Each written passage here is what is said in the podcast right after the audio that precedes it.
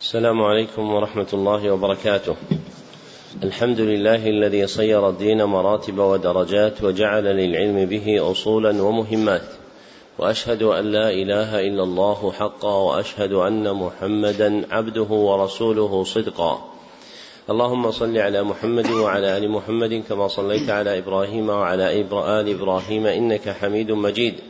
اللهم بارك على محمد وعلى آل محمد كما باركت على إبراهيم وعلى آل إبراهيم إنك حميد مجيد. أما بعد فحدثني جماعة من الشيوخ وهو أول حديث سمعته منهم بإسناد كل إلى سفيان بن عيينة عن عمرو بن دينار عن أبي قابوس مولى عبد الله بن عمرو عن عبد الله بن عمرو بن العاص رضي الله عنهما عن رسول الله صلى الله عليه وسلم قال الراحمون يرحمهم الرحمن. ارحموا من في الأرض يرحمكم من في السماء. ومن آكد الرحمة رحمة المعلمين بالمتعلمين. في تلقينهم أحكام الدين وترقيتهم في منازل اليقين. ومن طرائق رحمتهم إيقافهم على مهمات العلم. بإقراء أصول المتون وتبيين مقاصدها الكلية ومعانيها الإجمالية.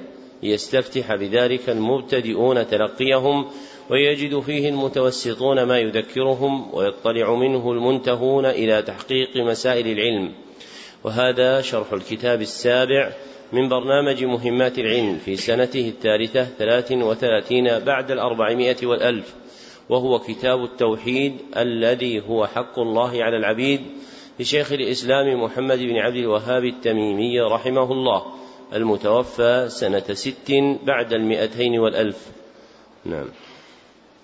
الحمد لله وحده والصلاة والسلام على من لا نبي بعده أما بعد. قال شيخ الإسلام محمد بن عبد الوهاب رحمه الله رحمة واسعة وغفر له ولشيخنا وللحاضرين والسامعين وجميع المسلمين. بسم الله الرحمن الرحيم. الحمد لله وصلى الله على محمد وعلى آله وصحبه وسلم. كتاب التوحيد. مقصود الترجمة بيان وجوب التوحيد. والمراد به أصالة توحيد العبادة أي الإلهية ومتعلقه أفعال العباد التي يتقربون بها إلى الله. وذكره وذكر غيره في أبواب الكتاب وقع على وجه التبع. نعم. أحسن الله إليكم. قال رحمه الله وقول الله تعالى وما خلقت الجن والانس الا ليعبدون وقوله ولقد بعثنا في كل امه رسولا ان اعبدوا الله واجتنبوا الطاغوت وقوله وقضى ربك الا تعبدوا الا اياه وبالوالدين احسانا الآية وقوله واعبدوا الله ولا تشركوا به شيئا الآية وقوله قل تعالوا اتل ما حرم ربكم عليكم ألا تشركوا به شيئا الآيات. قال ابن مسعود رضي الله عنه من أراد أن ينظر إلى وصية محمد صلى الله عليه وسلم التي عليها خاتمه فليقرأ قوله تعالى قل تعالوا اتل ما حرم ربكم عليكم إلى قوله وأن هذا صراطي مستقيما فاتبعوه الآية. وعن معاذ بن جبل رضي الله عنه قال كنت رديف النبي صلى الله عليه وسلم على حمار فقال لي يا معاذ أتدري ما حق الله على العباد وما حق العباد على الله؟ قلت الله ورسوله أعلم. قال حق الله على العباد أن يعبدوه ولا يشركوا به شيئا. وحق العباد على الله الا يعذب الا يعذب من لا يشرك به شيئا. قلت يا رسول الله أفلا أبشر الناس؟ قال لا تبشرهم فيتكلوا. أخرجاه في الصحيحين. ذكر المصنف رحمه الله تعالى لتحقيق مقصود الترجمة سبعة أدلة. فالدليل الأول قوله تعالى وما خلقت الجن والانس الا ليعبدون ودلالته على مقصود الترجمة في قوله الا ليعبدون فإن العبادة تطلق في الخطاب الشرعي ويراد بها التوحيد ووراء هذا المعنى الخاص للعبادة معنى عام هو امتثال خطاب الشرع المقترن بالحب والخضوع. والآية دالة على أن الحكمة من خلق الجن والإنس هي عبادة الله أي توحيده. وما خلقوا لأجله فهم مأمورون به. والأمر للإيجاب. فظهر كون ذكر العبادة في الآية يراد به إيجابها عليهم فالتوحيد واجب. والدليل الثاني قوله تعالى ولقد بعثنا في كل أمة رسولا الآية. ودلالته على مقصود الترجمة من وجهين. أولهما في قوله أن اعبدوا الله فالعبادة كما تقدم هي التوحيد والأمر بها يفيد إيجابها فالتوحيد واجب. وثانيهما في قوله واجتنبوا الطاغوت واجتنبوا الطاغوت أي باعدوا عبادة سوى الله أي باعدوا عبادة سوى الله ولا تمكن المباعدة إلا بتوحيد الله. فدل ذلك على وجوب التوحيد لتوقف مباعدة الطاغوت على التحقق به. والدليل الثالث قوله تعالى وقضى ربك ألا تعبدوا إلا إياه. الآية ودلالته على مقصود الترجمة في قوله وقضى ربك لأن ما قضاه الله عز وجل قضاء شرعيا فهو مأمور به. وأخبر سبحانه أن من قضائه أن تكون العبادة له وحده والعبادة هي التوحيد. فدل على وجوب التوحيد لكونه قضاء شرعيا دينيا. والدليل الرابع قوله تعالى واعبدوا الله ولا تشركوا به شيئا ودلالته على مقصود الترجمة من وجهين. أولهما في قوله واعبدوا الله فهو أمر بالعبادة والعبادة التوحيد والمرء والأمر يفيد الوجوب. وثانيهما في قوله ولا تشركوا به شيئا فنهاهم عن الشرك نهي تحريم فنهاهم عن الشرك نهي تحريم ولا يتأتى الانتهاء عن الشرك إلا بالتحقق بالتوحيد. ولا يتأتى الانتهاء عن الشرك إلا بالتحقق بالتوحيد وهو مقابله فيكون مقابل نهي التحريم واجبا فالتوحيد واجب. والدليل الخامس قوله تعالى قل تعالوا أتل ما حرم ربكم الآية أي وصاكم ألا تشركوا به شيئا. ودلالته على مقصود الترجمة في قوله ألا تشركوا به شيئا أي وصاكم ألا تشركوا به شيئا فنهى عن الشرك نهي تحريم وذلك يقتضي وجوب مقابله وهو التوحيد. والدليل السادس أثر ابن مسعود أثر ابن مسعود. رضي الله عنه من أراد أن ينظر إلى وصية رسول الله صلى الله عليه وسلم الحديث رواه الترمذي وإسناده صحيح.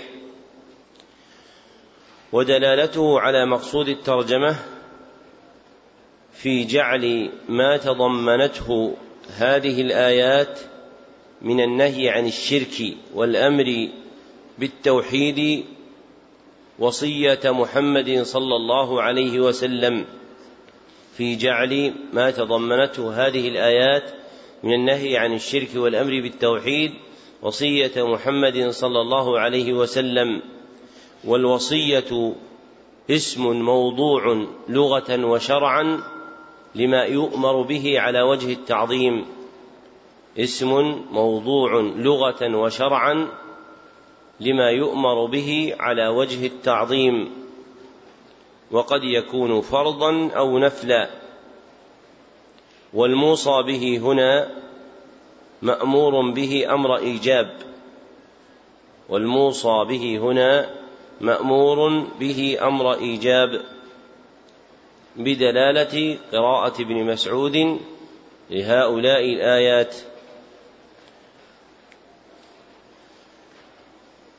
وليس مراد ابن مسعود في كون هؤلاء الآيات وصية محمد صلى الله عليه وسلم أنه كتبهن في ورقة وختم عليها بخاتمه وإنما أراد أن النبي صلى الله عليه وسلم أوصى بالقرآن ومن أعظم القرآن هؤلاء الآيات. نعم. والدليل السابع حديث معاذ بن جبل رضي الله عنه قال كنت رديف النبي صلى الله عليه وسلم على حمار الحديث متفق عليه وهذا معنى قول المصنف أخرجاه أي البخاري ومسلم ودلالته على مقصود الترجمة في قوله أتدري ما حق الله على العباد؟ ثم ذكره فقال أن يعبدوه ولا يشركوا به شيئا. فاسم الحق موضوع في الخطاب الشرعي للدلالة على الإيجاب ذكره ابن القيم في بدائع الفوائد والأمير الصنعاني في شرح منظومته في أصول الفقه. فإذا ورد في خطاب الشرع ذكر الحق كان دالا على الإيجاب ما لم ينقل عنه إلى ما دونه فيخرج من الإيجاب إلى النفل.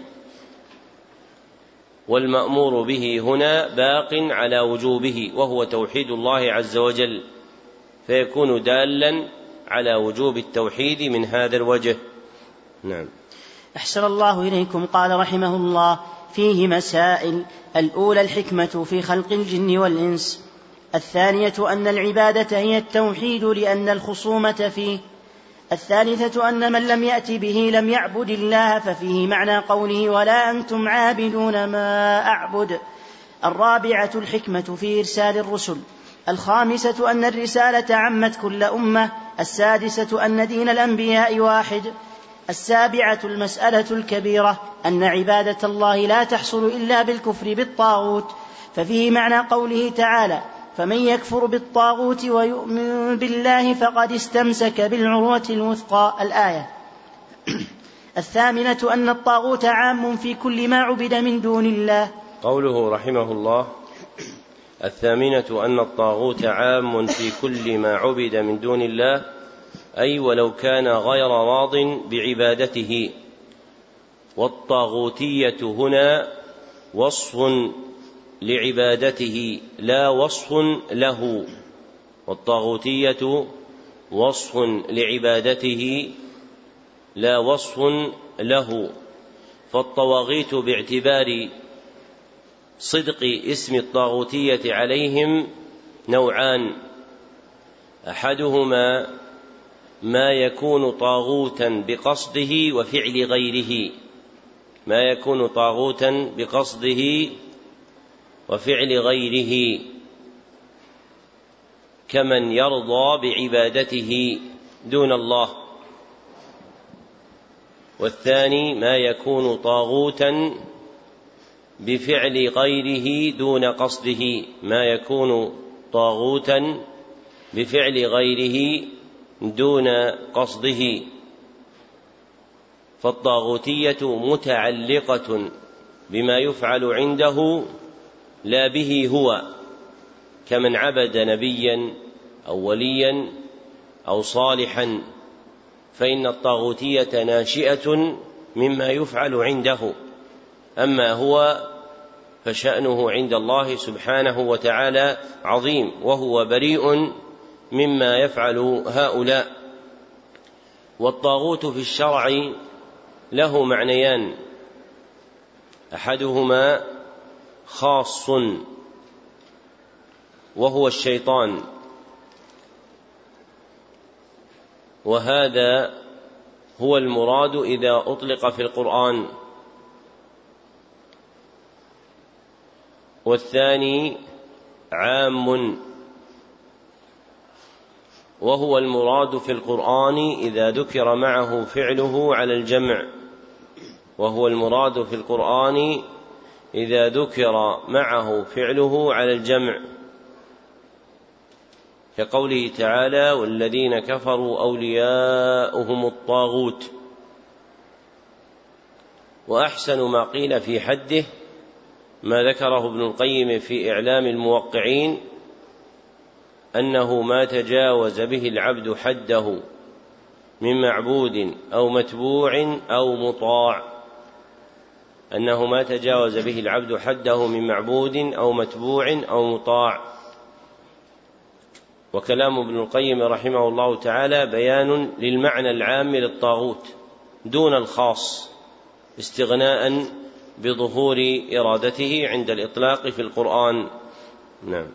أحسن الله إليكم. قال رحمه الله التاسعة عظم شأن ثلاث الآيات المحكمات في سورة الأنعام عند السلف وفيها عشر مسائل أولها النهي عن الشرك. العاشرة الآيات المحكمات في سورة الإسراء وفيها ثمانية عشر مسألة. بدأها الله بقوله لا تجعل مع الله إلها آخر فتقعد مذموما مخذولا.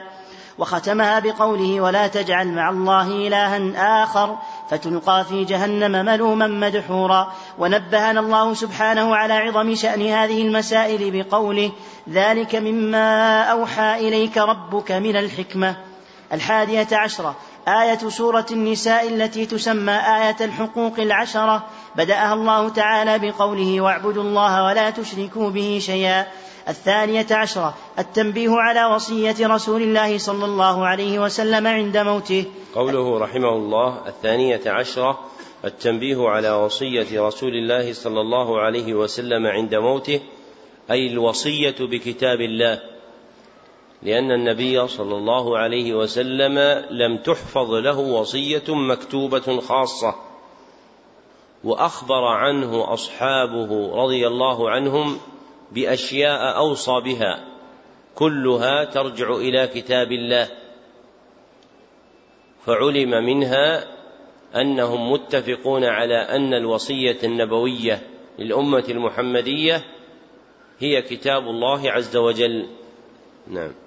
أحسن الله إليكم. قال رحمه الله الثالثة عشرة معرفة حق الله علينا الرابعة عشرة معرفة حق العباد عليه إذا أدوا حقه الخامسة عشرة أن هذه المسألة لا يعرفها أكثر الصحابة. قوله رحمه الله الخامسة عشرة أن هذه المسألة لا يعرفها أكثر الصحابة أي لا يعرفون الجزاء المذكور في الحديث لمن عبد الله ولم يشرك به شيئا فهم جهلوا الجزاء ولم يجهلوا المأمور به فهم جهلوا الجزاء ولم يجهلوا المأمور به. نعم. أحسن الله إليكم. قال رحمه الله السادسة عشرة جواز كتمان العلم للمصلحة. السابعة عشرة استحباب بشارة المسلم بما يسره. الثامنة عشرة الخوف من الاتكال على سعة رحمة الله. التاسعة عشرة قول المسؤول عما لا يعلم الله ورسوله أعلم. قوله رحمه الله التاسعة عشرة قول المسؤول عما لا يعلم الله ورسوله أعلم أي حال حياته وبعد موته صلى الله عليه وسلم في الشرعيات دون القدريات أي حال حياته وبعد موته صلى الله عليه وسلم في الشرعيات دون القدريات. فقول القائل الله ورسوله أعلم لها موضعان. أحدهما أن يقولها عند سؤاله عن شيء كوني قدري. أن يقولها عند سؤاله عن شيء كوني قدري. فلا يجوز ذلك لأن علم القدر وتدبير الكون إلى الله سبحانه وتعالى. فلا علم له صلى الله عليه وسلم بعد موته بشيء منه. فلو سئل سائل هل ستكون الليلة باردة باردة كالبارحة؟ فقال الله ورسوله أعلم كان مخطئا في قوله لأن معرفة تقلب القدر ليس له صلى الله عليه وسلم. والثاني أن يقولها عند سؤاله عن حكم شرعي. أن يقولها عند سؤاله عن حكم شرعي. فهذا جائز حال حياته وبعد موته للقطع بأنه صلى الله عليه وسلم أعلم هذه الأمة بما يتعلق بأحكام الشرع. وهي موجودة في عرف السلف وكلامهم بعد موته فيما يجري هذا المجرى. فلو سئل سائل ما حكم ما حكم كذا وكذا؟ وذكرت له مسألة شرعية فقال الله ورسوله أعلم كان ذلك صحيحا ولو بعد موت النبي صلى الله عليه وسلم. لأن النبي صلى الله عليه وسلم أعلم هذه الأمة بالشرع الذي أنزله الله سبحانه وتعالى. نعم. أحسن الله إليكم قال رحمه الله العشرون جواز تخصيص بعض الناس بالعلم دون بعض. الحادية والعشرون تواضعه صلى الله عليه وسلم لركوبه الحمار مع الإرداف عليه. الثانية والعشرون جواز الإرداف على الدابة الثالثة والعشرون عظم شأن هذه المسألة الرابعة والعشرون فضيلة معاذ بن جبل رضي الله عنه. باب فضل التوحيد وما يكفر من الذنوب. مقصود الترجمة بيان فضل التوحيد وما يكفر من الذنوب. وما في هذه الجملة لها معنيان. أحدهما أن تكون موصولة بمعنى الذي أن تكون موصولة بمعنى الذي. فتقدير الكلام باب فضل التوحيد والذي يكفر من الذنوب. والثاني أن تكون مصدرية أن تكون مصدرية. تسبك مع الفعل المضارع مصدرا تقديره تكفيره تقديره تكفيره فيكون الكلام باب فضل التوحيد وتكفيره الذنوب. والثاني أولى لدفع توهم أن من الذنوب ما لا يكفره التوحيد. والثاني أولى لدفع توهم أن من الذنوب ما لا يكفره التوحيد فالتوحيد يكفر الذنوب جميعا. والتوحيد المراد هنا هو توحيد العبادة والإلهية. قاله حفيد المصنف عبد الرحمن بن حسن في قرة عيون الموحدين. نعم. أحسن الله إليكم قال رحمه الله وقول الله تعالى الذين آمنوا ولم يلبسوا إيمانهم بظلم أولئك لهم الأمن وهم مهتدون.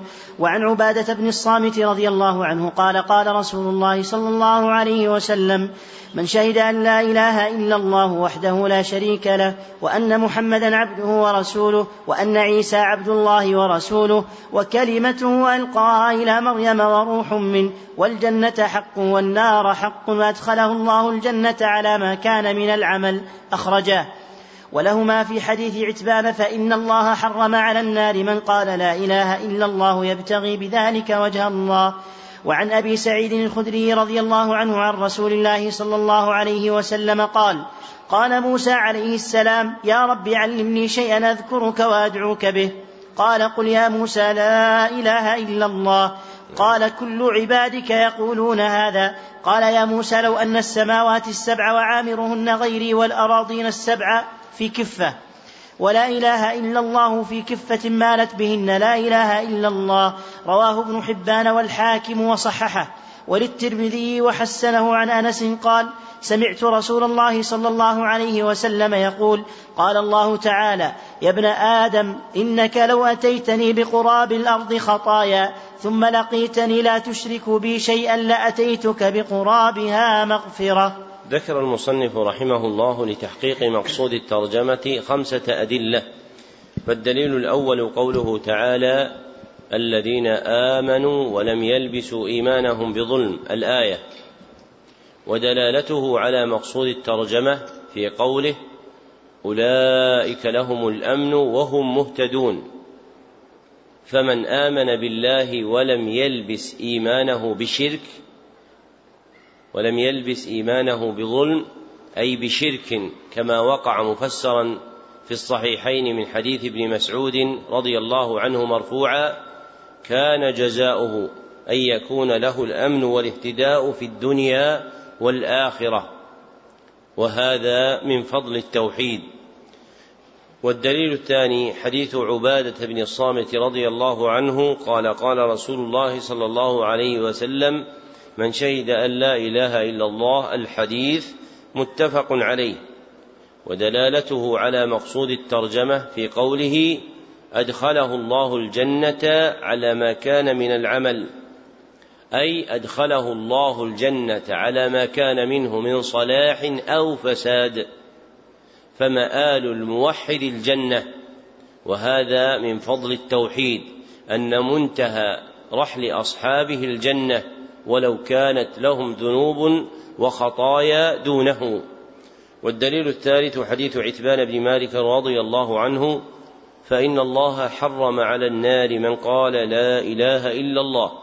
الحديث متفق عليه.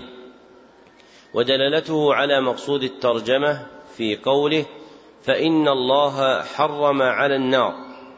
فأخبر أن من الخلق من يحرم على النار.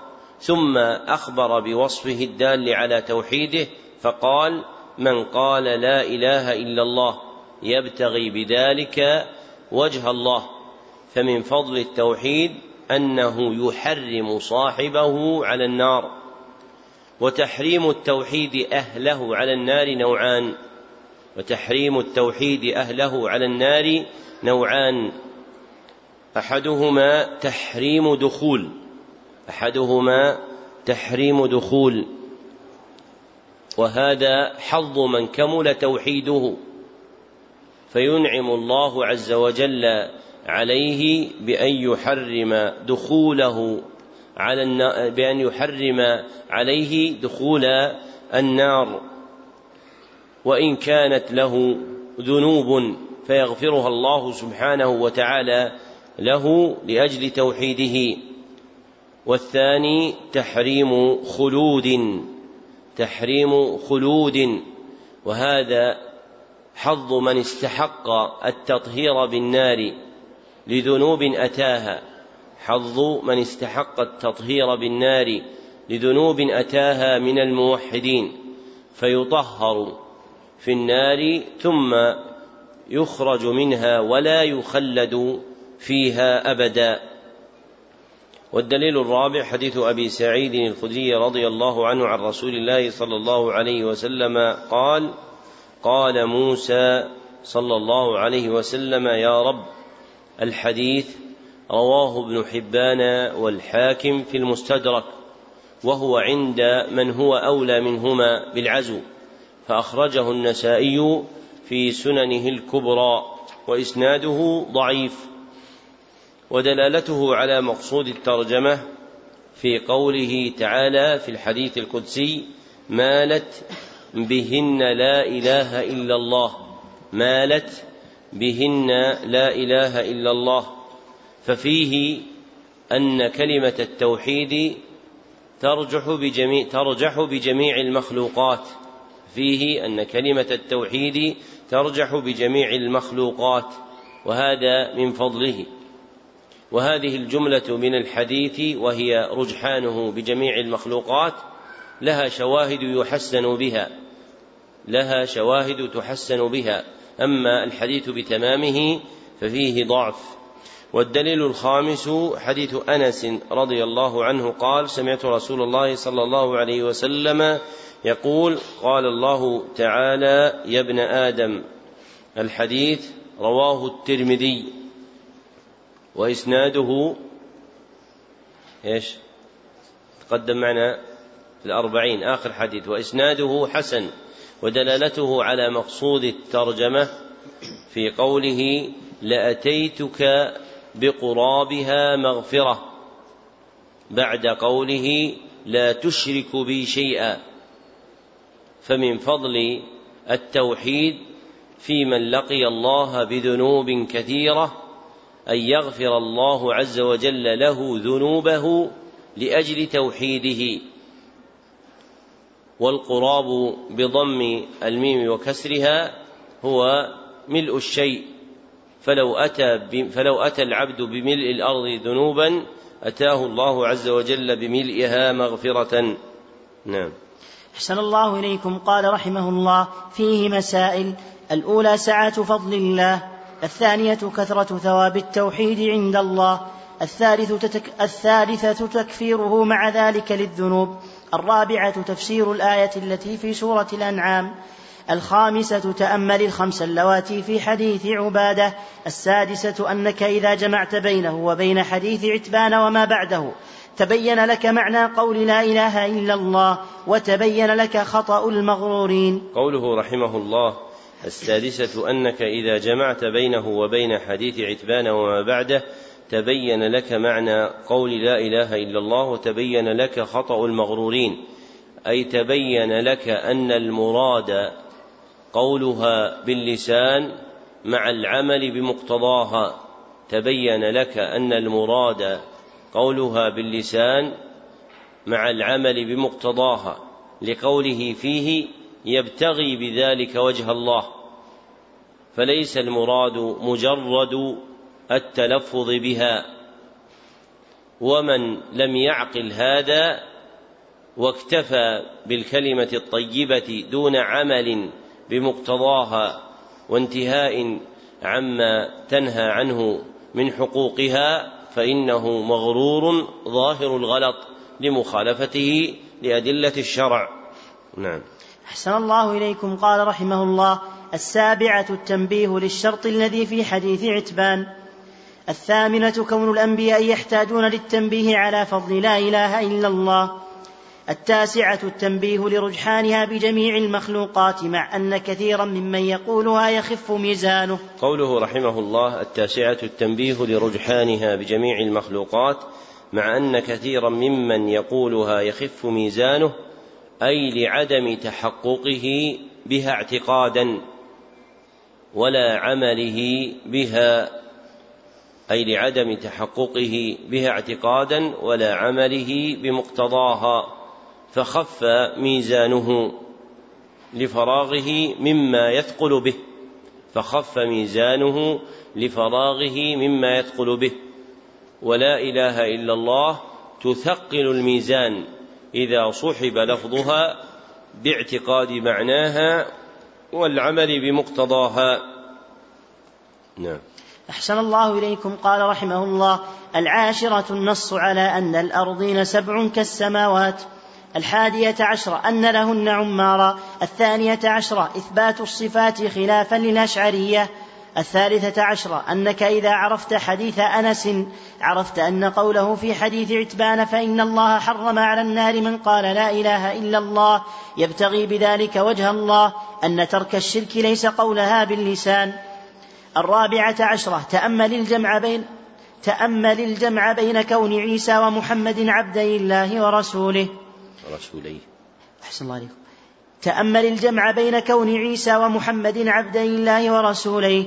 الخامسة عشرة معرفة اختصاص عيسى بكونه كلمة الله. قوله رحمه الله الخامسة عشرة معرفة اختصاص عيسى بكونه كلمة الله أي وجد بقوله تعالى كن. أي وجد بقوله تعالى كن. وليس هو كن ولكن كان بأمر الله سبحانه وتعالى إذ قال له كن. فكان نعم. أحسن الله إليكم قال رحمه الله السادسة عشرة معرفة كونه روحا منه السابعة عشرة معرفة فضل الإيمان بالجنة والنار. الثامنة عشرة معنى قوله على ما كان من العمل. التاسعة عشرة معرفة أن الميزان له كفتان. العشرون معرفة ذكر الوجه. باب من حقق التوحيد دخل الجنة بغير حساب. مقصود الترجمة بيان أن من حقق التوحيد دخل الجنة بغير حساب ولا عذاب. وهذا من جملة فضل التوحيد المتقدم في الترجمة السابقة. وأفرد لبيان جلالة هذا الفضل وعظم قدره. فالفضل أن يدخل الجنة بغير حساب ولا عذاب. وموجب ذلك هو تحقيق التوحيد. وتحقيق التوحيد السلامة من كل ما يضاد أصله أو كماله. السلامة من كل ما يضاد أصله أو كماله. وجماع مضادات التوحيد ثلاثة. وجماع مضادات التوحيد ثلاثة. أولها الشرك وثانيها البدعة وثالثها المعصية أولها الشرك وثانيها البدعة وثالثها المعصية.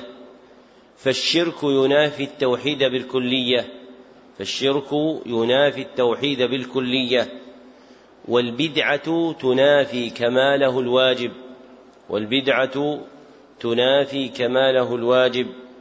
والمعصية تقدح فيه وتنقص ثوابه. والمعصية تقدح فيه وتنقص ثوابه. فيكون تحقيق التوحيد بالسلامة من الشرك والبدعة والمعصية. ولا يراد من ذكر طلب السلامة من المعصية في تحقيق التوحيد انفكاك العبد عنها. فإن هذا لا يكون لجريان قدر الله عز وجل أن الخطيئة مقارنة للآدمية لكن المقصود حظه على المبادرة بالتوبة منها إذا وقع فيها. فمن عصى الله عز وجل فبادر بالتوبة لم يقدح وقوع المعصية منه في التوحيد وإنما القادح عدم مبادرته بالتوبة منها بعد وقوعها. وتحقيق التوحيد له درجتان. وتحقيق التوحيد له درجتان. الأولى درجة واجبة. درجة واجبة.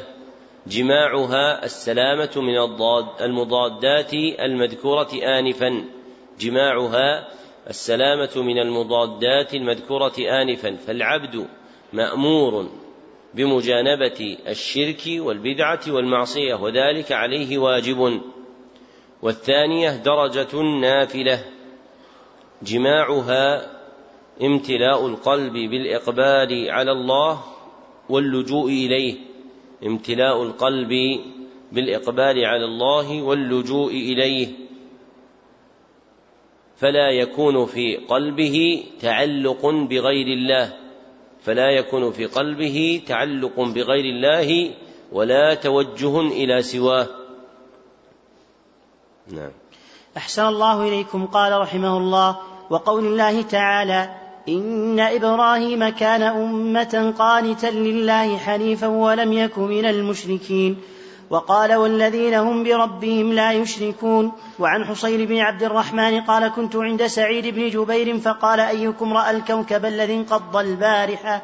فقلت أنا. ثم قلت أما إني لم أكن في صلاة ولكني لدغت. قال فما صنعت؟ قلت ارتقيت. قال فما حملك على ذلك؟ قلت حديث حدثناه الشعبي. قال وما حدثكم؟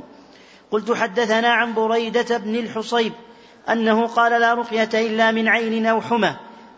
قال قد أحسن من انتهى إلى ما سمع ولكن حدثنا ابن عباس عن النبي صلى الله عليه وسلم أنه قال عرضت علي الأمم فرأيت النبي ومعه الرهط والنبي ومعه الرجل والرجلان والنبي وليس معه أحد إذ رفع لي سواد عظيم فظننت أنهم أمتي فقيل لي هذا موسى وقومه فنظرت فإذا سواد عظيم فقيل لي هذه أمتك ومعهم سبعون ألفا يدخلون الجنة بغير حساب ولا عذاب.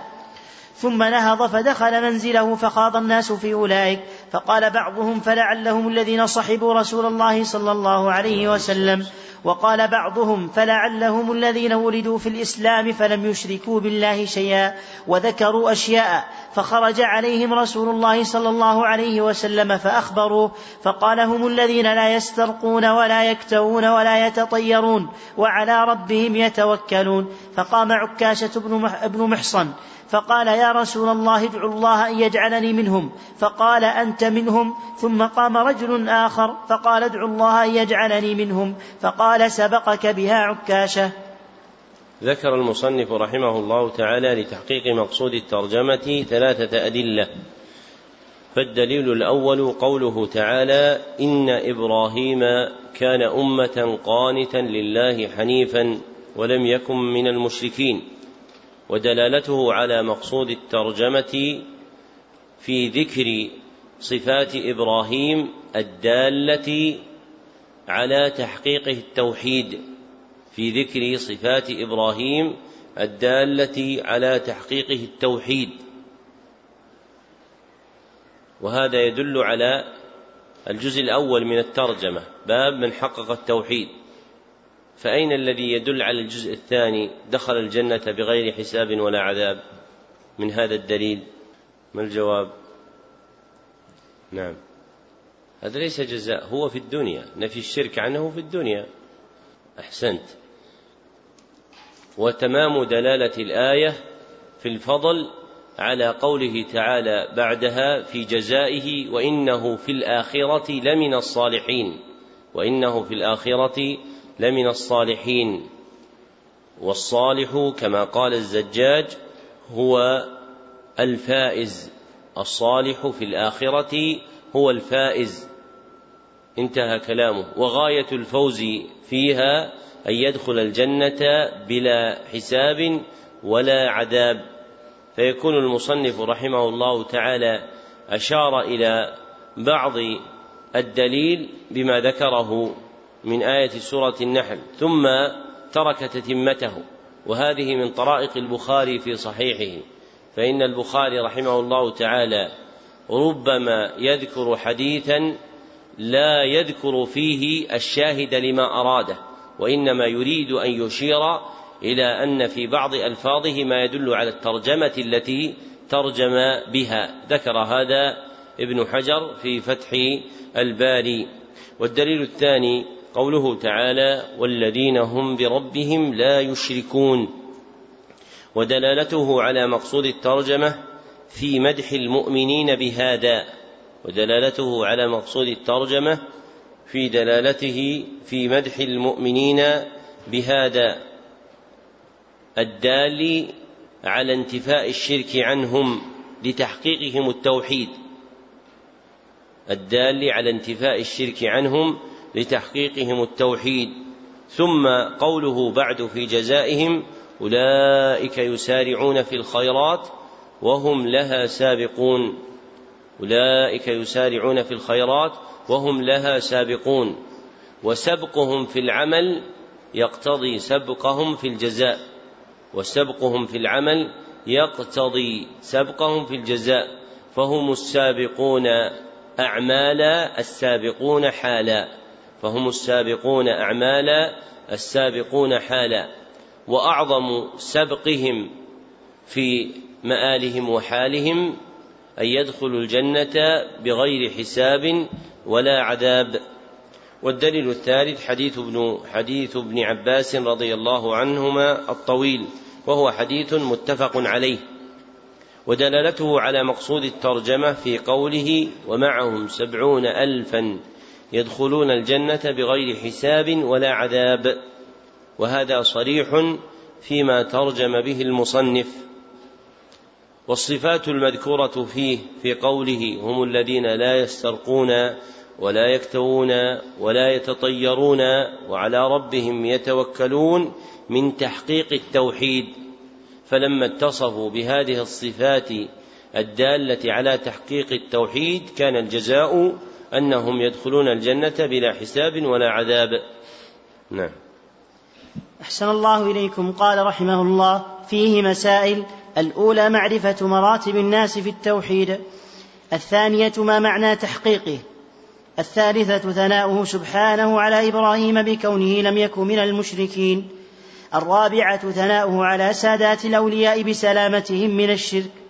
الخامسة كون ترك الرقية والكي من تحقيق التوحيد. قوله رحمه الله الخامسة كون ترك الرقية والكي من تحقيق التوحيد أي ترك طلبها لا ترك فعلها أي ترك طلبها لا ترك فعلها فإن النبي صلى الله عليه وسلم رقى وكوى. نعم. أحسن الله إليكم قال رحمه الله السادسة كون الجامع لتلك الخصال هو التوكل. السابعة عمق علم الصحابة لمعرفتهم أنهم لم ينالوا ذلك إلا بعمل. الثامنة حرصهم على الخير. التاسعة فضيلة هذه الأمة بالكمية والكيفية. العاشرة فضيلة أصحاب موسى. الحادية عشرة عرض الأمم عليه عليه الصلاة والسلام. الثانية عشرة أن كل أمة تحشر وحدها مع نبيها. الثالثة عشرة قلة من استجاب للأنبياء. الرابعة عشرة أن من لم يجبه أحد يأتي وحده. الخامسة عشرة ثمرة هذا العلم وهو عدم الاغترار بالكثرة وعدم الزهد في القلة. السادسة عشرة الرخصة في الرقية من العين والحمى. قوله رحمه الله السادسة عشرة الرخصة في الرقية من العين والحمى. الحمى سم كل شيء يلسع أو يلدغ. سم كل شيء يلسع أو يلدغ. وتطلق أيضا على الإبرة التي يلدغ ويلسع بها وعلى السم نفسه وعلى السم أو وعلى اللسع نفسه. نعم. أحسن الله إليكم. قال رحمه الله السابعة عشرة عمق علم السلف لقوله قد أحسن من انتهى إلى ما سمع ولكن كذا وكذا فعلم أن الحديث الأول لا يخالف الثاني. الثامنة عشرة بعد السلف عن مدح الإنسان بما ليس فيه. التاسعة عشرة قوله أنت منهم علم من أعلام النبوة. العشرون فضيلة عكاشة. الحادية والعشرون استعمال المعاريض قوله رحمه الله الحادية والعشرون استعمال المعاريض أي معاريض الكلام. أي معاريض الكلام. وهي الكلام المتضمن إطلاق لفظ وإرادة غيره. وهي الكلام المتضمن إطلاق لفظ وإرادة غيره. وهو شبيه بالتوية عند علماء البديع. نعم. أحسن الله إليكم. قال رحمه الله الثانية والعشرون حسن خلقه صلى الله عليه وسلم. اللهم صل وسلم نعم. باب الخوف من الشرك. مقصود الترجمة إبعاد النفوس عن الشرك كله.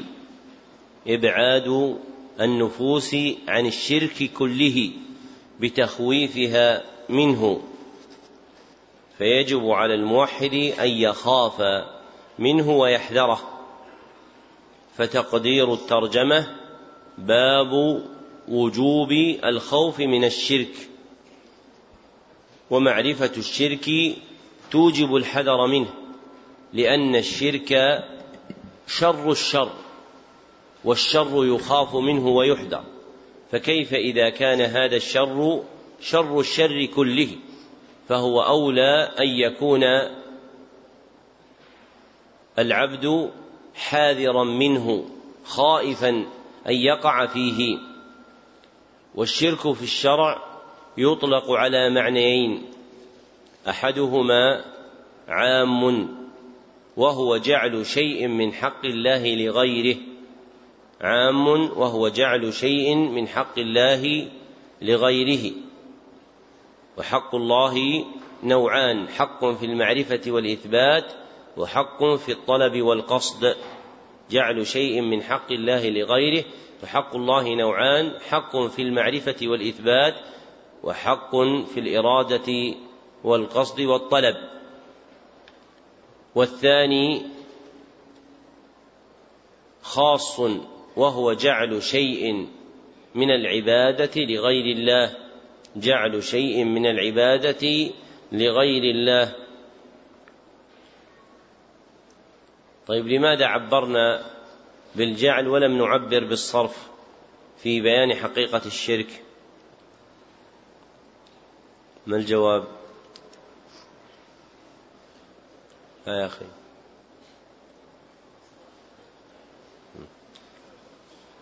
أحدهما لأمرين أحدهما اقتفاء الخطاب الشرعي لأنه إذا ذكر الشرك جيء بفعل الجعل كقوله تعالى فلا تجعلوا لله أندادا وفي الحديث أن تجعل لله ندا وهو خلقك متفق عليه. والثاني نعم.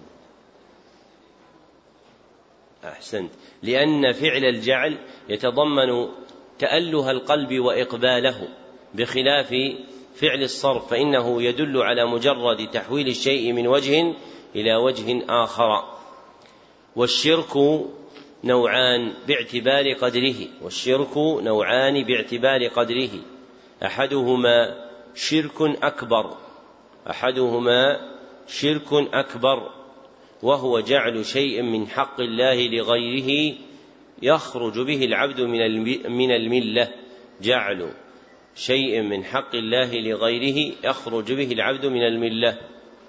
والثاني شرك أصغر وهو جعل شيء من حق الله لغيره لا يخرج به العبد من الملة. وهو جعل شيء من حق الله لغيره لا يخرج به العبد من الملة. والعبد مأمور بالخوف منهما جميعا. فإن وصف أحدهما بكونه أصغر لا يقتضي عدم المبالاة به. بل الشرك كله شر يجب الخوف منه. وإنما عبر عنه بالأصغر لا تخفيفا لشره بل بيانا لافتراق أثره عن أثر الشرك الأكبر فهو عظيم الشر. لكن أثره الناشئ منه أنه لا يخرج العبد من الملة مع عظم الذنب الذي ارتكبه. أما إن ارتكب شيئا يتعلق بالنوع الأول وهو الشرك الأكبر فإنه يخرج من الملة. نعم. أحسن الله إليكم قال رحمه الله وقول الله تعالى إن الله لا يغفر أن يشرك به ويغفر ما دون ذلك لمن يشاء. وقال الخليل عليه السلام واجنبني وبني أن نعبد الأصنام وفي الحديث أخوف ما أخاف عليكم الشرك الأصغر. فسئل عنه فقال الرياء. وعن ابن مسعود رضي الله عنه أن رسول الله صلى الله عليه وسلم قال من مات وهو يدعو لله ندا دخل النار. رواه البخاري. ولمسلم عن جابر رضي الله عنه أن رسول الله صلى الله عليه وسلم قال من لقي الله لا يشرك به شيئا دخل الجنة ومن لقيه يشرك به شيئا دخل النار. ذكر المصنف رحمه الله تعالى لتحقيق مقصود الترجمة خمسة أدلة. فالدليل الأول قوله تعالى إن الله لا يغفر أن يشرك به الآية. ودلالته على مقصود الترجمة في قوله إن الله لا يغفر أن يشرك به. فالشرك لا يغفره الله لمن لم يتب منه. وما دونه من الذنوب فهو تحت مشيئة الله. إن شاء غفره وإن شاء لم يغفره. وعدم مغفرة الشرك تعم جميع أفراده سواء ما كان من الأكبر أم الأصغر في أصح قولي أهل العلم. لأن أن مع الفعل المضارع اللاحق لها تسبكان في مصدر مؤول تقديره شركا فيصير سياق الكلام مقدرا إن الله لا يغفر شركا به. وشركا نكرة في سياق النفي فتعطى أو فتعطي العموم أي تفيد العموم. فيكون الشرك كله غير مغفور لا فرق بين صغيره ولا كبيره. والدليل الثاني قوله تعالى وجنبني وبني أن نعبد الأصنام ودلالته على مقصود الترجمة في كون الداعي به هو إبراهيم عليه الصلاة والسلام الذي تقدم وصفه بتحقيق التوحيد في الباب السابق في قوله تعالى إن إبراهيم كان أمة قانتا لله حنيفا ولم يك من المشركين ومع ذلك عظم دعاؤه أن يجنبه الله عز وجل الشرك وعبادة الأصنام. فإذا كان الداعي بهذا من أكمل الناس في التوحيد حالا وهو بدعائه حاذر مما دعا فيه فإن غير إبراهيم أولى بالخوف من إبراهيم عليه الصلاة والسلام. قال إبراهيم التيمي فيما رواه ابن جرير في تفسيره من يأمن البلاء بعد إبراهيم. من يأمن البلاء يعني بالشرك بعد إبراهيم. فإذا كان الخليل عليه الصلاة والسلام خاف على نفسه الشرك فغيره أولى أن يخاف على نفسه الشرك. وقول الناس بلادنا بلاد توحيد أو نحن أهل توحيد من جنس ما ذكره المصنف رحمه الله تعالى من قولهم التوحيد فهمناه وأنه من مكايد الشيطان وأعظم الجهل فإن التوحيد إنما يثبت ببقائه مرتفعا ثابتا راسخا في النفوس فأما إن كان دعاوى مجردة فإنها لا تغني عن أهلها شيئا. والواجب على العبد مع ما لحق العالم اليوم من تواصل صار فيه الشرك والوثنية منشورة في كل مكان أن يزداد خوفه من الوقوع في الشرك وأن يعظم في أن يعظم في نفسه النفرة منه والا يتساهل فيه. ومن أعظم ما يشعل هذا في قلبك ويقوي حماستك أن تعلم أن هذا الذنب هو في حق الله عز وجل فليس في حق أحد من المخلوقين.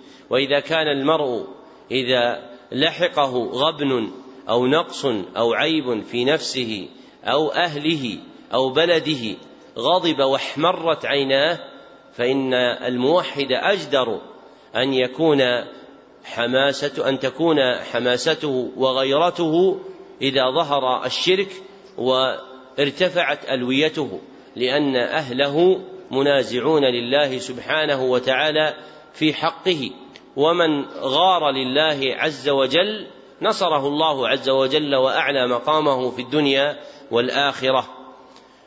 والدليل الثالث حديث محمود بن لبيد رضي الله عنه أن النبي صلى الله عليه وسلم قال أخوف ما أخاف عليكم الشرك, الشرك الأصغر. الحديث رواه أحمد بسند حسن ودلالته على مقصود الترجمة في قوله أخوف ما أخاف عليكم الشرك الأصغر وهو مطابق لما ترجم به المصنف ففيه التصريح من الخوف بالشرك وذكر أن المخوف منه هو الشرك الأصغر فإذا كان المخوف منه هو الشرك الأصغر والمخوف عليهم. هم أصحاب النبي صلى الله عليه وسلم. فما القدر الذي ينبغي أن يكون فينا؟ نحن ولسنا اصحابا له صلى الله عليه وسلم. والأمر اليوم فوق الشرك الأصغر. فقد امتلأت الدنيا في جنباتها من مظاهر الشرك الأكبر. والدليل الرابع حديث ابن مسعود رضي الله عنه. أن رسول الله صلى الله عليه وسلم قال من مات وهو يدعو لله ندا الحديث رواه البخاري ودلالته على مقصود الترجمة في قوله دخل النار في قوله دخل النار فما كان موجبا دخول النار وجب الخوف منه. فما كان موجبا دخول النار وجب الخوف منه. وإدخال الشرك العبد النار نوعان. وإدخال الشرك العبد النار نوعان. أحدهما إدخال تأميد إدخال تأميد. أي إدخاله العبد النار إلى أمد ينقطع. أي إدخاله العبد النار إلى أمد ينقطع. وهذا في حق من كان من الموحدين وارتكب من الشرك الأصغر ما لا يغفره الله عز وجل ولم ترجح به حسناته فأدخل النار ويطهر منها ثم يخرج فيكون إدخاله النار إلى تأميد والثاني إدخال تأبيد إدخال تأبيد وهذا حظ أهل الشرك الأصغر. الأكبر وهذا حظ أهل الشرك الأكبر. فإنهم يدخلون النار ولا يخرجون منها أبد الآباد. والدليل الخامس حديث جابر رضي الله عنه أن رسول الله صلى الله عليه وسلم قال من لقي الله لا يشرك به شيئا. الحديث رواه مسلم. ودلالته على مقصود الترجمة في قوله ومن لقيه يشرك به شيئا دخل النار. ومن لقيه يشرك به شيئا دخل النار. وما كان موجبا دخول النار كان مستحقا الخوف منه. وما كان موجبا دخول النار كان مستحقا الخوف منه. وكما يفر العبد من النار المحسوسة خشية إيلام بدنه فليفر من الشرك خشية إيلام قلبه. وموت القلب وألمه أشد من موت البدن وألمه. نعم. أحسن الله إليكم. قال رحمه الله فيه مسائل. الأولى الخوف من الشرك. الثانية أن الرياء من الشرك. الثالثة أن من أنه من الشرك الأصغر. الرابعة أنه أخوف ما يخاف منه على الصالحين. الخامسة قرب الجنة والنار. السادسة الجمع بين قربهما في حديث واحد. السابعة أنه من لقيه يشرك به شيئا دخل النار. ولو كان من أعبد الناس. الثامنة المسألة العظيمة سؤال الخليل له ولبنيه وقاية عبادة الأصنام. التاسعة اعتباره بحال الأكثر لقوله رب إنهن أضللن كثيرا من الناس. العاشرة فيه تفسير لا إله إلا الله كما ذكره البخاري. الحادية عشرة فضيلة من سلم من الشرك. باب الدعاء إلى شهادة أن لا إله إلا الله. مقصود الترجمة بيان وجوب الدعوة إلى التوحيد. بيان وجوب الدعوة إلى التوحيد. وأشار إليه المصنف بقوله شهادة أن لا إله إلا الله لأنها كلمة التوحيد. فقوله الدعاء إلى شهادة أن لا إله إلا الله معناه الدعاء إلى التوحيد. وجاء بما يدل عليه وهو كلمة التوحيد بالشهادة لله الدالة على إرادة التوحيد. نعم. أحسن الله إليكم. قال رحمه الله وقول الله تعالى قل هذه سبيلي أدعو إلى الله على بصيرة أنا ومن اتبعني. الآية عن ابن عباس رضي الله عنهما أن رسول الله صلى الله عليه وسلم لما بعث معاذا إلى اليمن قال له إنك تأتي قوما من أهل الكتاب فليكن أول ما تدعوهم إليه شهادة أن لا إله إلا الله وفي رواية إلى أن يوحدوا الله فانهم اطاعوك لذلك فأعلمهم أن الله افترض عليهم خمس صلوات في كل يوم وليلة فإنهم أطاعوك لذلك فأعلمهم أن الله افترض عليهم صدقة تؤخذ من أغنيائهم فترد على فقرائهم فإنهم أطاعوك لذلك فإياك وكرائم أموالهم واتق دعوة المظلوم فإنه ليس بينها وبين الله حجاب أخرجاه ولهما عن سهل بن سعد رضي الله عنه أن رسول الله صلى الله عليه وسلم قال يوم خيبر لأعطين الراية غدا رجلا يحب الله ورسوله ويحبه الله ورسوله. يفتح الله على يديه. فبات الناس يدوكون ليلتهم. أيهم يعطاها؟ فلما أصبحوا غدوا على رسول الله صلى الله عليه وسلم. كلهم يرجو أن يعطاها. فقال أين علي بن أبي طالب؟ فقيل هو يشتكي عينيه. فأرسلوا إليه فأتي به فبصق في عينيه ودعا له فبرأ كأن لم يكن به وجع فأعطاه الراية فقال انفذ على رسلك حتى تنزل بساحتهم ثم ادعهم إلى الإسلام وأخبرهم بما يجب عليهم من حق الله تعالى فيه فوالله لأن يهدي الله بك رجلا واحدا خير لك من حمر النعم من حمر النعم يدوكون يخوضون. ذكر المصنف رحمه الله تعالى لتحقيق مقصود الترجمة ثلاثة أدلة فالدليل الأول قوله تعالى قل هذه سبيلي أدعو إلى الله الآية ودلالته على مقصود الترجمة من وجهين أحدهما في قوله قل هذه سبيلي أي سبيل محمد صلى الله عليه وسلم والسبيل التي كان عليها هي الدعوة إلى توحيد الله عز وجل. والثاني في قوله أدعو إلى الله على بصيرة.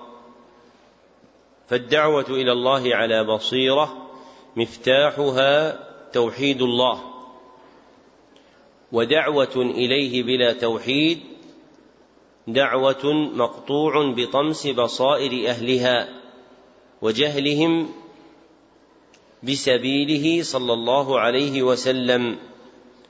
فتكون دعوة خالية من البصيرة. والدليل الثاني حديث ابن عباس رضي الله عنهما في بعث معاذ رضي الله عنه إلى اليمن. الحديث متفق عليه ودلالته على مقصود الترجمة في قوله فليكن أول ما تدعوهم إليه وهو صريح في المقصود. لاقتران الفعل المضارع باللام الدالة على الأمر لاقتران الفعل المضارع بالأمر الدالة على الأمر المفيد للوجوب المفيد للوجوب. والدليل الثالث حديث سهل بن سعد رضي الله عنهما في فتح خيبر رواه البخاري ومسلم ودلالته على مقصود الترجمة من وجهين أحدهما في قوله ثم ادعهم إلى الإسلام. فإن حقيقة الإسلام هي الاستسلام لله بالتوحيد والانقياد له بالطاعة والبراءة من الشرك وأهله. فأمره أن يدعوهم إلى توحيد الله. والثاني في قوله وأخبرهم بما يجب عليهم من حق الله. وأخبرهم بما يجب عليهم من حق الله تعالى فيه أي في الإسلام. وأعظم حق الله في الإسلام هو التوحيد. وأعظم حق الله في الإسلام هو التوحيد. بل قد يطلق الحق ولا يراد به إلا التوحيد كما تقدم في حديث معاذ بن جبل في الباب الأول. وفيه أن النبي صلى الله عليه وسلم قال حق الله على العباد أن يعبدوه ولا يشركوا به شيئا فجعل حق الله المتمحض هو توحيده سبحانه وتعالى فما سواه من الحقوق تابع له فمن جاء بالتوحيد قمن أن يأتي ببقية الحقوق ومن لم يأتي بالتوحيد فإنه لا يأتي لله عز وجل بحق. نعم. أحسن الله إليكم. قال رحمه الله فيه مسائل. الأولى أن الدعوة إلى الله طريق من اتبع رسول الله صلى الله عليه وسلم. الثانية التنبيه على الإخلاص لأن كثيرا من الناس لو دعا إلى الحق فهو يدعو إلى نفسه. الثالثة أن البصيرة من الفرائض. الرابعة من دلائل حسن التوحيد كونه تنزيها لله تعالى عن المسبة. الخامسة أن من قبح الشرك كونه, كونه مسبة لله. السادسة وهي من أهمها إبعاد المسلم عن المشركين لا يصير منهم ولو لم يشرك. قوله رحمه الله السادسة وهي من أهمها إبعاد المسلم عن المشركين لا يصير منهم ولو لم يشرك. أي إذا لم يتبرأ من المشركين صار منهم ولو لم يشرك. أي إذا لم يتبرأ من المشركين صار منهم ولو لم يشرك. فإن من عقيدة التوحيد البراءة من المشركين. فإن من عقيقة عقيدة التوحيد البراءة من المشركين. وحقيقة البراءة منهم بيان بطلان دينهم وحقيقة البراءة منهم بيان بطلان دينهم. فمن ساكنهم دون اعتقاد بطلان دينهم فقد صار منهم ولو لم يشرك. فمن ساكنهم دون اعتقاد بطلان دينهم فقد صار منهم ولو لم يشرك. واضح معنى كلام الشيخ؟ يعني إذا وجد في قلبه الاعتقاد بأن دين هؤلاء ليس بباطل لكني أنا على الإسلام وهؤلاء على اليهودية أو النصرانية أو البوذية أو المجوسية أو غيرها. فهذا مثلهم كافر مثلهم ولو لم يقع منه شرك لأن من حقيقة التوحيد اعتقاد بطلان غيره من الأديان. والذي لا يعتقد بطلان غيره من الأديان ليس موحدا لأن الدين عند الله عز وجل واحد كما قال تعالى إن الدين عند الله الإسلام. فمن اعتقد عدم بطلان دين غيره فهو مشرك كافر ولو لم يكن له أعمال من الشرك. نعم. أحسن الله إليكم. قال رحمه الله السابعة كون التوحيد أول واجب. الثامنة أنه يبدأ به قبل كل شيء حتى الصلاة. التاسعة أن معنى أن يوحد الله معنى شهادة أن لا إله إلا الله. العاشرة أن الإنسان قد يكون من أهل الكتاب وهو لا يعرفها أو يعرفها ولا يعمل بها. الحادية عشرة. وهذه المسائل كان الناس في بلاد الإسلام إلى قبل مئة سنة هذه عندهم ظاهرة وإن وجد خلل عندهم في التوحيد في بعض أبوابه لكن يعرف أن دين الله لا يجتمع مع دين غيره. أما اليوم صار في بلاد المسلمين من يقول إن اليهود والنصارى ليسوا بكفار وأنه كما يدخل المسلم الجنة فإن اليهود والنصارى يجوز أن يدخلوا أن يدخلوا الجنة. وهذا من الجهل العظيم بهذه المسائل. ومن أسباب الجهل بها عدم الحرص على تعليم التوحيد. عدم الحرص على تعليم التوحيد. وقول الناس التوحيد سهل التوحيد بين التوحيد تكفي فيه الفطرة. وهذا من مكائد الشيطان. فإن المهم يحتاج إلى التكرير. وانظر ذلك إلى قراءتك الفاتحة في صلاتك فإنها لعظم شأنها أعيدت مرارا فلعظم التوحيد ينبغي أن يكرر مرارا ومرارا حتى يتذكر الناس عظم التوحيد ويصحح أحوالهم. كم من إنسان كان على حال فسمع متكلما يتكلم في التوحيد فحصل له من الحال الموافقة للشرع ما لم يكن له من قبل بسبب تعليم التوحيد. بعض الناس يظن أن الناس لا يصلحون إلا بالمواعظ والرقائق والسلوك وهل شيء أعظم من أن تكون قلوب الخلق متوجهة إلى الله عز وجل موحدة له؟ لا تشرك به شيئا. لا يداوي قلوب الخلق مثل توحيد الله سبحانه وتعالى. فينبغي أن يجتهد طالب العلم في تعليم الناس التوحيد وألا يتساهل بدعوى أن التوحيد مفهوم وأن الناس لن يجلسوا لدرس في التوحيد لأنهم يعرفون التوحيد. ومن صبر نفسه على تعليم التوحيد واجتهد سيجد عظيم أثره في الناس وأنهم يستغربون من مسائل يسمعونها كأنها تطرق آذانهم لأول مرة لقلة المعلم لهم ما يلزمهم من دين الله سبحانه وتعالى. فمن أعظم أمانة العلم التي في أعناقكم ليست تعليم الفقه ولا تعليم التفسير ولا تعليم الحديث ولا تعليم النحو تعليم توحيد الله سبحانه وتعالى. لأن الله عز وجل إنما خلقنا لعبادته وإنما تكمل عبادة أحدنا إذا سعى في تعليم الناس توحيد الله سبحانه وتعالى.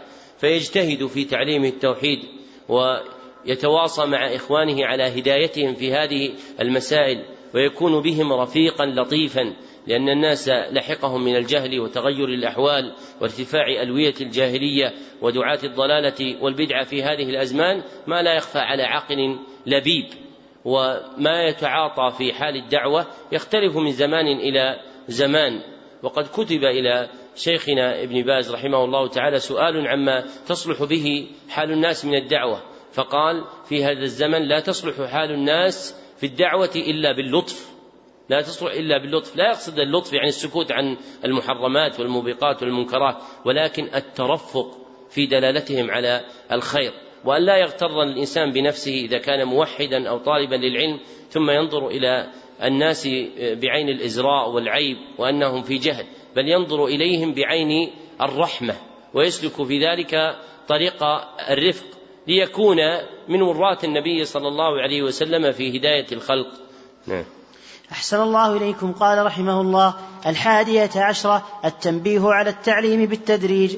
الثانية عشرة العاشرة أعد. أحسن الله عليكم العاشرة أن الإنسان قد يكون من أهل الكتاب وهو لا يعرفها أو يعرفها ولا يعمل بها. قوله رحمه الله العاشرة أن الإنسان قد يكون من أهل الكتاب وهو لا يعرفها أو يعرفها ولا يعمل بها لأن النبي صلى الله عليه وسلم أمر معاذا لما بعثه إلى أهل اليمن أن يدعوهم إليها مع كونهم أهل كتاب ولو كانوا يعرفونها ويعملون بها لما احتاج إلى تنبيهه إلى دعوتهم فهم بين جاهل بها لا يعرفها أو عالم بها لا يعمل بها فاحتاجوا إلى دعوتهم جميعا.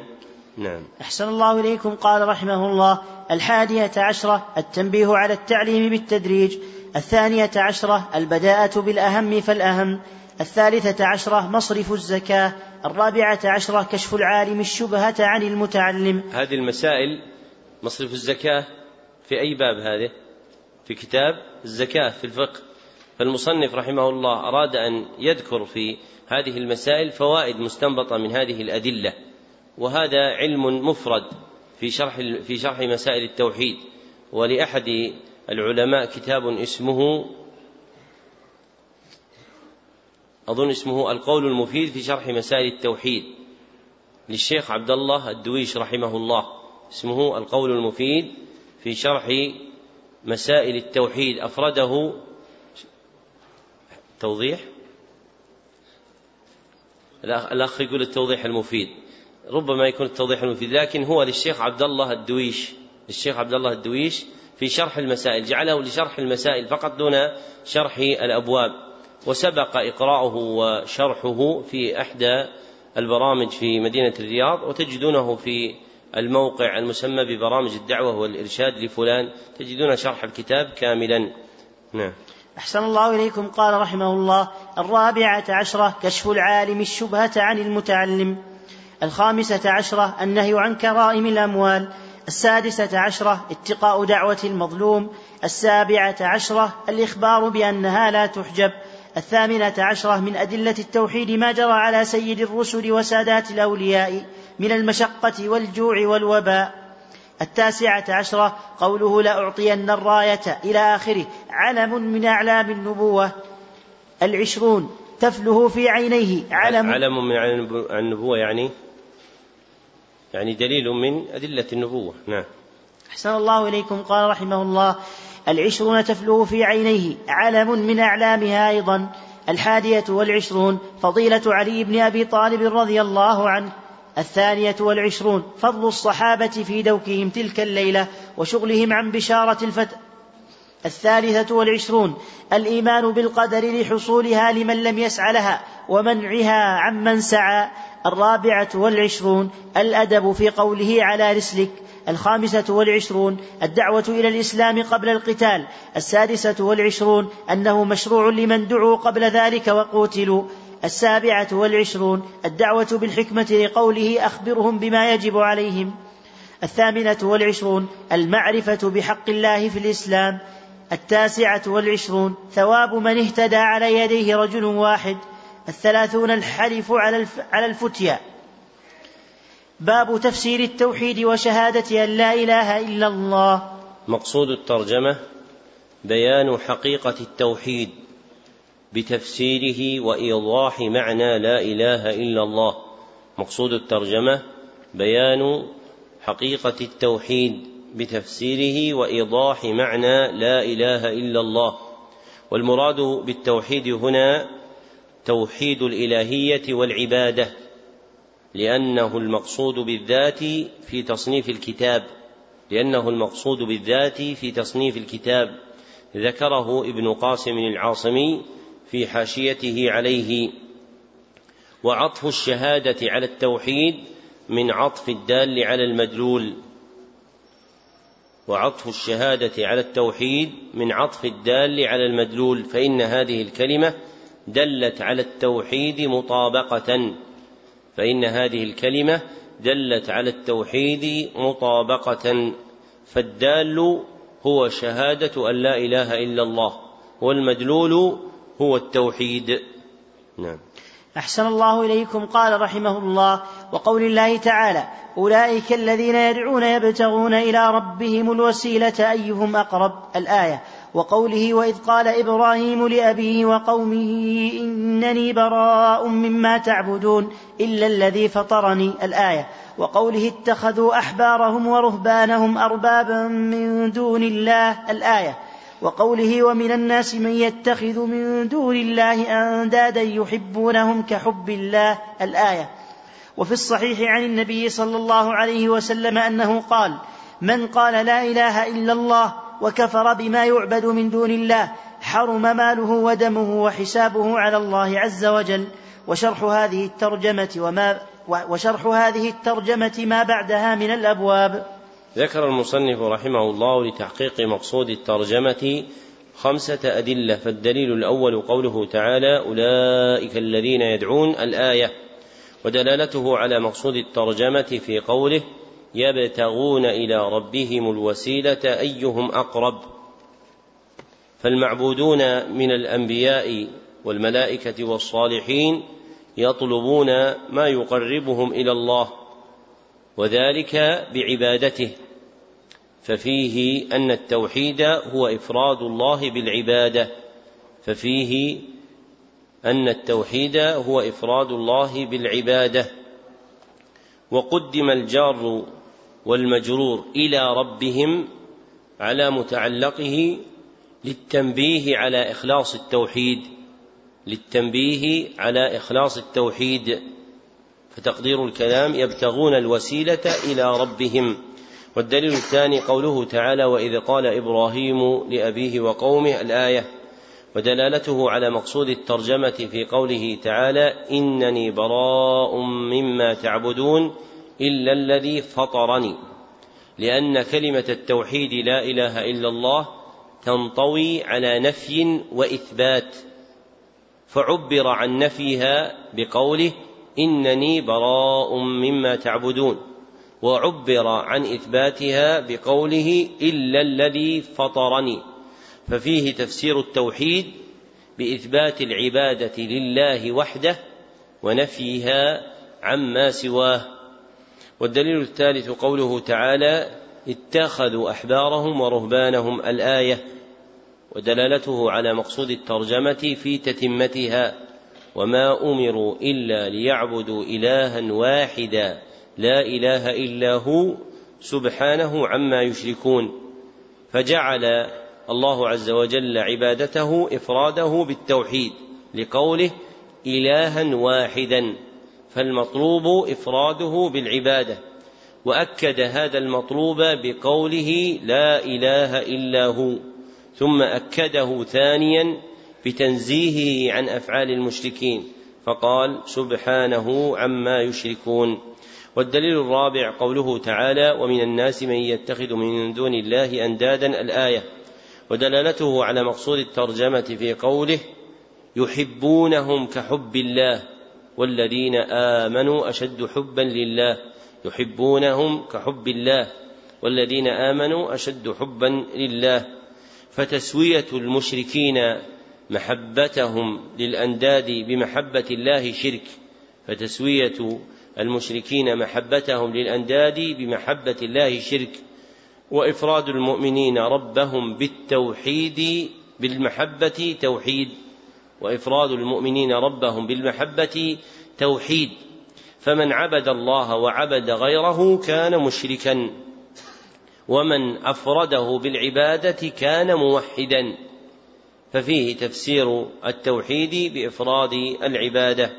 والدليل الخامس حديث طارق بن أشيم الأشجعي رضي الله عنه أن النبي صلى الله عليه وسلم قال من قال لا إله إلا الله الحديث رواه مسلم وهو المراد بقول المصنف وفي الصحيح.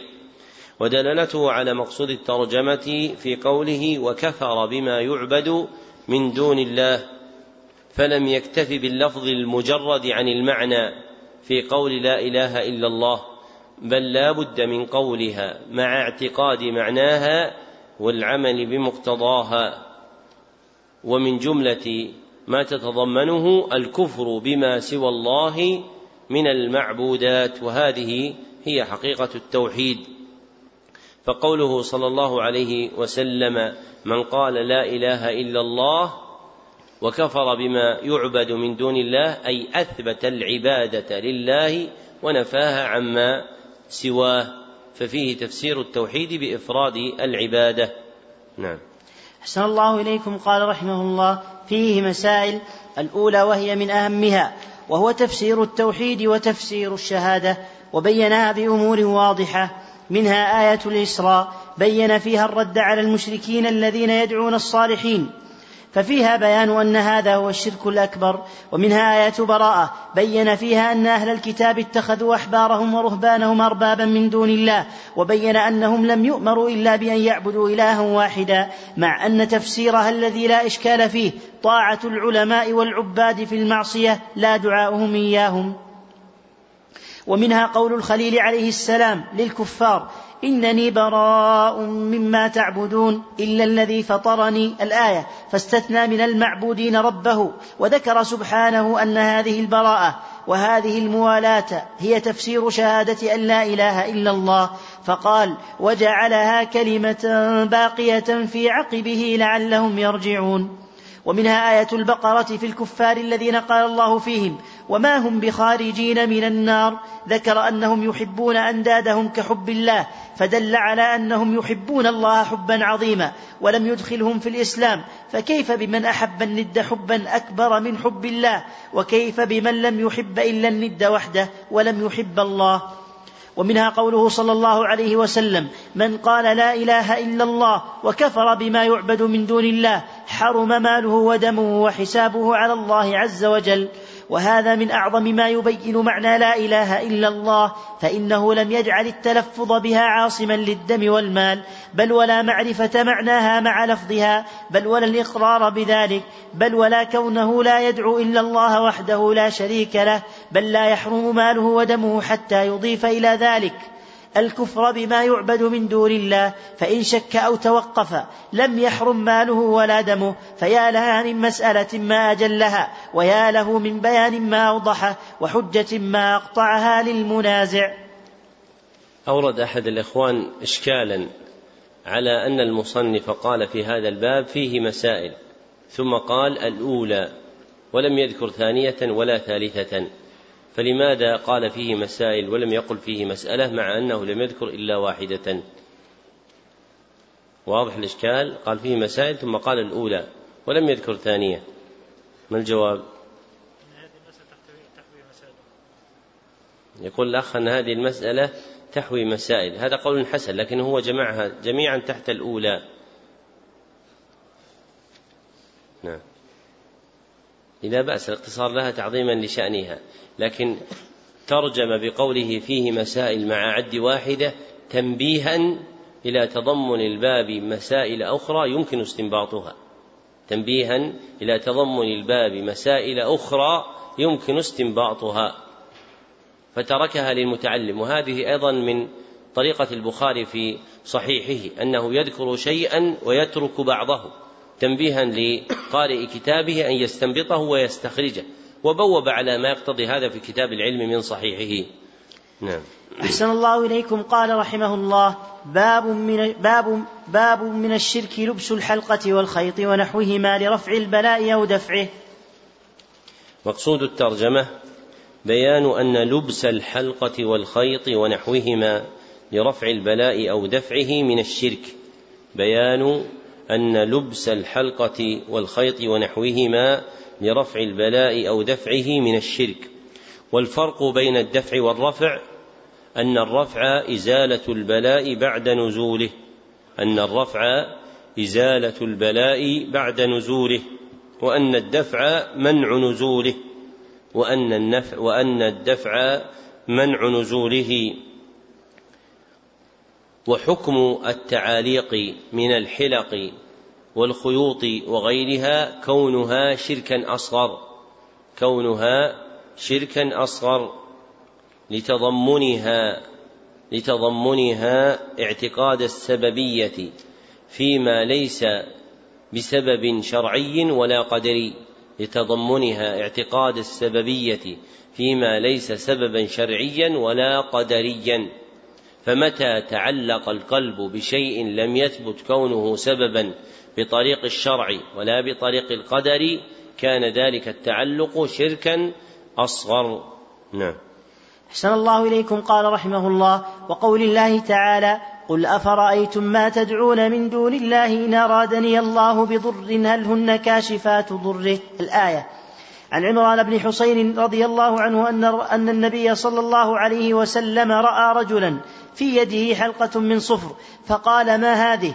قال من الواهنة فقال انزعها فإنها لا تزيدك إلا وهنا فإنك لو مت وهي عليك ما أفلحت أبدا. رواه أحمد بسند لا بأس به.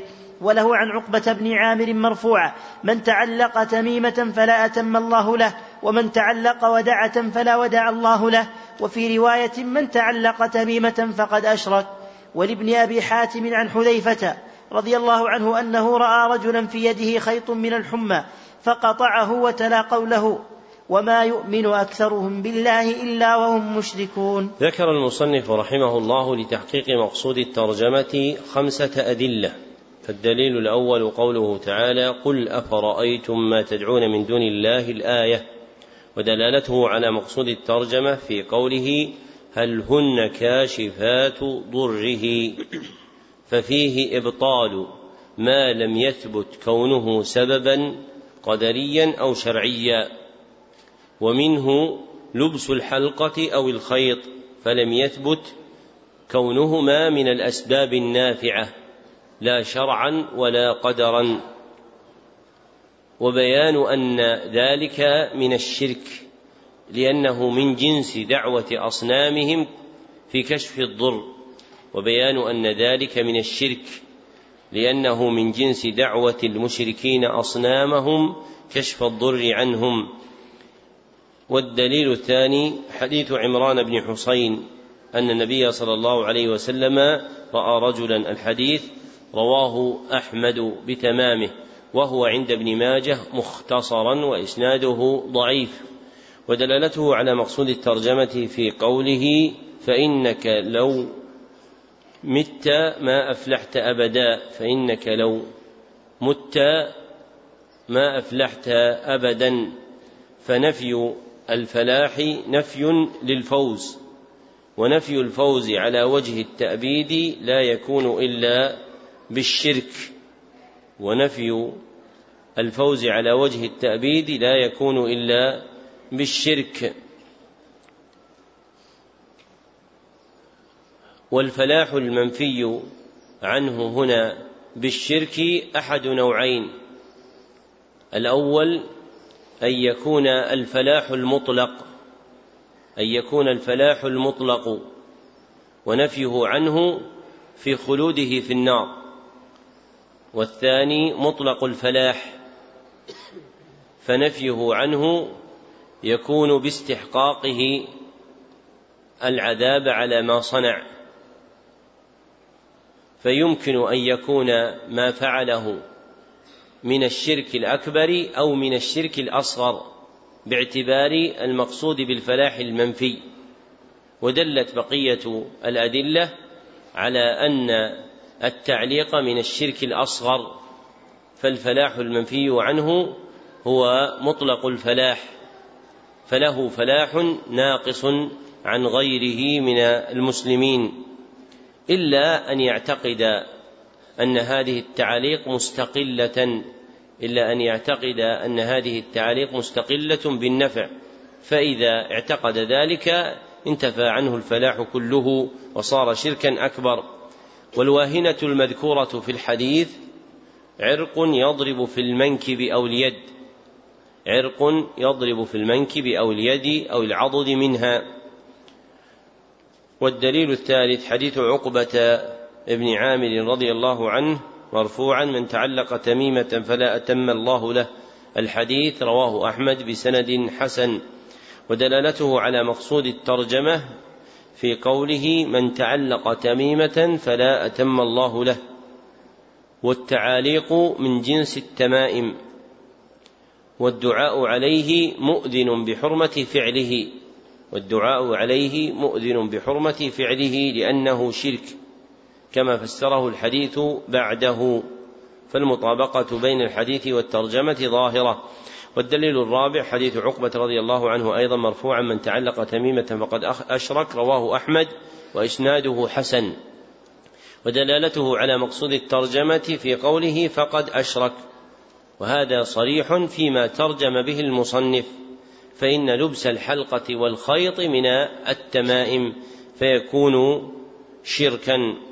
وقول المصنف رحمه الله تعالى وفي رواية يوهم أنه متعلق بالحديث السابق كما هو اصطلاح أهل العلم وليس كذلك وإنما هو حديث آخر مستقل عن الحديث السابق. نبه إلى ذلك حفيده سليمان بن عبد الله في تيسير العزيز الحميد فاصطلاح أهل العلم الجاري أن قولهم وفي رواية يدل على أن المذكور بعدها قطعة مما قبله فإن كان حديثا آخر لم يسغ أن يقال وفي رواية. والدليل الخامس أثر حذيفة رضي الله عنه أنه رأى رجلا في يده خيط الحديث رواه ابن أبي حاتم في تفسيره بسند ضعيف ودلالته على مقصود الترجمة في قراءة حذيفة رضي الله عنه الآية تصديقا للحال ودلالته على مقصود الترجمة في قراءة حذيفة رضي الله عنه الآية تصديقا للحال وأن ذلك من الشرك. فإن حذيفة قطع الخيط وتلا قوله تعالى وما يؤمن أكثرهم بالله إلا وهم مشركون فالحال التي أنكرها حال شرك. نعم. أحسن الله إليكم. قال رحمه الله فيه مسائل. الأولى التغليظ في لبس الحلقة والخيط ونحوهما لمثل ذلك. الثانية أن الصحابي لو مات وهي عليه ما أفلح. فيه شاهد لكلام الصحابة أن الشرك الأصغر أكبر من الكبائر. الثالثة أنه لم يعذر بالجهالة. قوله رحمه الله الثالثة أنه لم يعذر بالجهالة لكونه لم يستفصل عن حاله. لكونه لكونه لم يستفصل عن حاله. هل كان جاهلا أم لا؟ والمسألة الجلية الظاهرة التي لا تخفى لا يعذر فيها بالجهل وإنما محل العذر المسألة التي تخفى. فعلماء التوحيد يفرقون في الجهل بين المسائل الظاهرة البينة المشهورة وبين المسائل الخفية التي قد تخفى على جمهور الخلق. فالعذر محله الثاني دون الأول. نعم.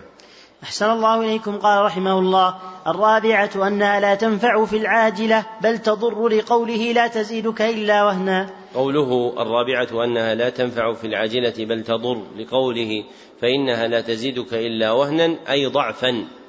ووجه زيادتها وهنه أن السبب متوهم. وإذا جرى معه العبد جره إلى الأوهام التي تضعف روحه فتخور قواه القلبية ويضعف ويستشري فيه المرض. نعم. أحسن الله إليكم. قال رحمه الله الخامسة الإنكار بالتغليظ على من فعل مثل ذلك. السادسة التصريح بأن من تعلق شيئا وكل إليه. قوله رحمه الله السادسة التصريح بأن من تعلق شيئا وكل إليه. لقوله صلى الله عليه وسلم فإنها لا تزيدك إلا وهنا. فلما علقها وكل إليها فزادته ضعفا. وسيأتي التصريح بهذا في حديث عبد الله بن عكيم رضي الله عنه في الباب الآتي. نعم. أحسن الله إليكم. قال رحمه الله السابعة التصريح بأن من تعلق تميمة فقد أشرك. الثامنة أن تعليق الخيط من الحمى من ذلك.